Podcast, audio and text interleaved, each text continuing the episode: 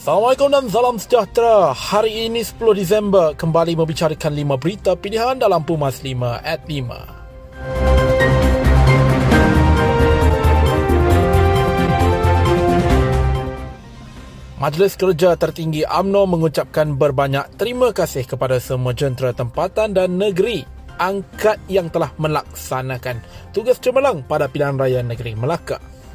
Setiausaha Agung AMNO Datuk Seri Ahmad Maslan berkata MKT turut merakamkan setinggi-tinggi terima kasih kepada rakyat dan pengundi Melaka atas kepercayaan memberi kemenangan kepada Barisan Nasional sebanyak 75% atau 3 per 4 kerusi DUN dalam PRM Melaka pada 20 November lalu.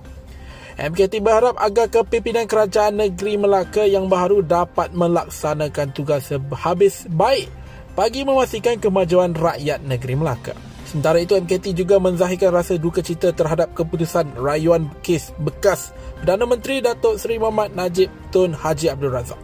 Tanpa hilang hormat kepada keputusan Mahkamah Rayuan tersebut, mesyuarat berharap agar keputusan rayuan beliau di Mahkamah Persekutuan kelak dapat diadili dengan saksama kerana ramai beranggapan bahawa beberapa tokoh yang dituduh selepas pilihan raya umum ke-14 adalah kerana bermotifkan pendakwaan politik.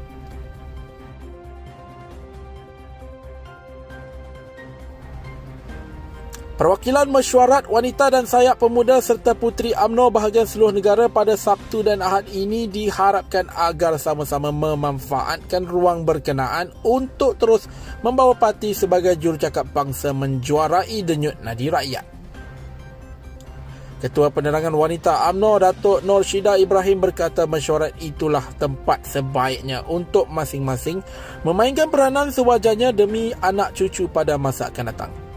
Inilah platform dan ruang yang terbaik untuk membawa parti AMNO tercinta ini kembali kepada asasnya iaitu kembali menjadi jurucakap bangsa menjuarai denyut hati rakyat.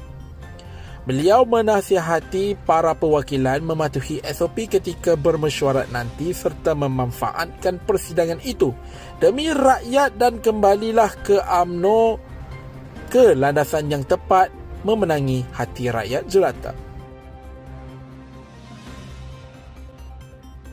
Persidangan AMNO sama ada di peringkat cawangan serta bahagian sebenarnya mempunyai makna dan nilai yang cukup tinggi kepada ahli AMNO.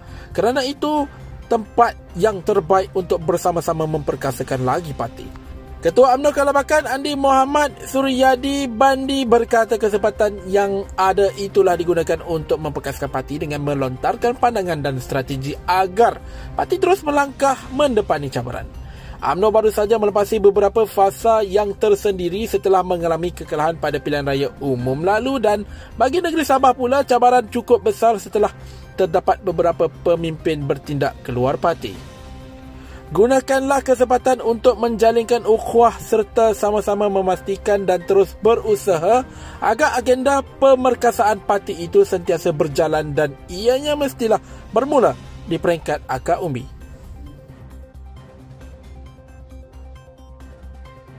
Pemuda UMNO memandang serius jawapan Timbalan Menteri Komunikasi dan Multimedia Datuk Zahidi Zainul Abidin yang mendakwa Menteri Keuangan Tengku Datuk Seri Zafrul Tengku Abdul Aziz yang melantik sebuah syarikat bernama DNB yang tiada pengalaman dan infra Pemuda UMNO memandang serius jawapan Timbalan Menteri Komunikasi dan Multimedia Datuk Zahidi Zainul Abidin yang mendakwa Menteri Kewangan Tengku Datuk Seri Zafrul Tengku Abdul Aziz yang melantik sebuah syarikat bernama DNB yang tiada pengalaman dan infrastruktur untuk mengendalikan teknologi 5G atau 5G dengan kos mencecah RM11 bilion.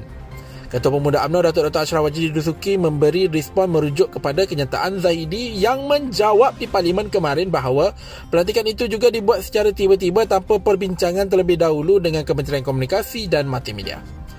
Dua persoalan besar yang tercetus dalam perkara ini Pertama, bagaimana proses pelantikan sebuah syarikat yang tidak berpengalaman Boleh dibuat tanpa perbincangan dengan pihak kementerian yang bertanggungjawab dan kedua, bagaimanakah proses penilaian dan tender dibuat apabila melibatkan peruntukan sebesar RM11 bilion? Tegasnya dengan peruntukan sebesar itu dan pastinya juga melibatkan wang rakyat. Maka sudah tentu jawapan tuntas wajib dikeluarkan segera oleh Menteri Kewangan. Rakyat hari ini mendambakan segala projek yang diluluskan demi kepentingan rakyat wajib dibuat mengikut prinsip ketulisan dan takbir urus yang baik. Bebas daripada sebarang bentuk penyimpangan dan penyelewengan. Kerajaan wajar memberikan penjelasan kepada rakyat berkenaan pembatalan projek kereta api berkelajuan tinggi HSR Kuala Lumpur, Singapura yang dilakukan sebelum ini. Pengurusi Perhubungan AMNO Kelantan Datuk Seri Ahmad Jazlan Yaakob berkata ianya perlu dinyatakan dengan alasan yang kukuh berserta data-data kerana kesan daripada kegagalan pelaksanaan projek tersebut membawa kerugian sehingga negara perlu membayar pampasan yang tinggi kepada negara jiran. Rakyat Malaysia berhak mengetahui kenapa kerajaan di bawah pemerintahan Perdana Menteri Tan Sri Mahyadin Yassin membuat keputusan membatalkan perkara berkenaan. Beliau yang juga ahli parlimen Macang berkata pembatalan projek HSR Kuala Lumpur Singapura menyebabkan kerajaan terpaksa membayar pampasan sebanyak RM320 juta kepada kerajaan Singapura. Jangan lupa temu janji kita Isnin hingga Jumaat jam 5 petang. 5 berita pilihan hanya di Pumas 5 at 5 Assalamualaikum dan salam keluarga Malaysia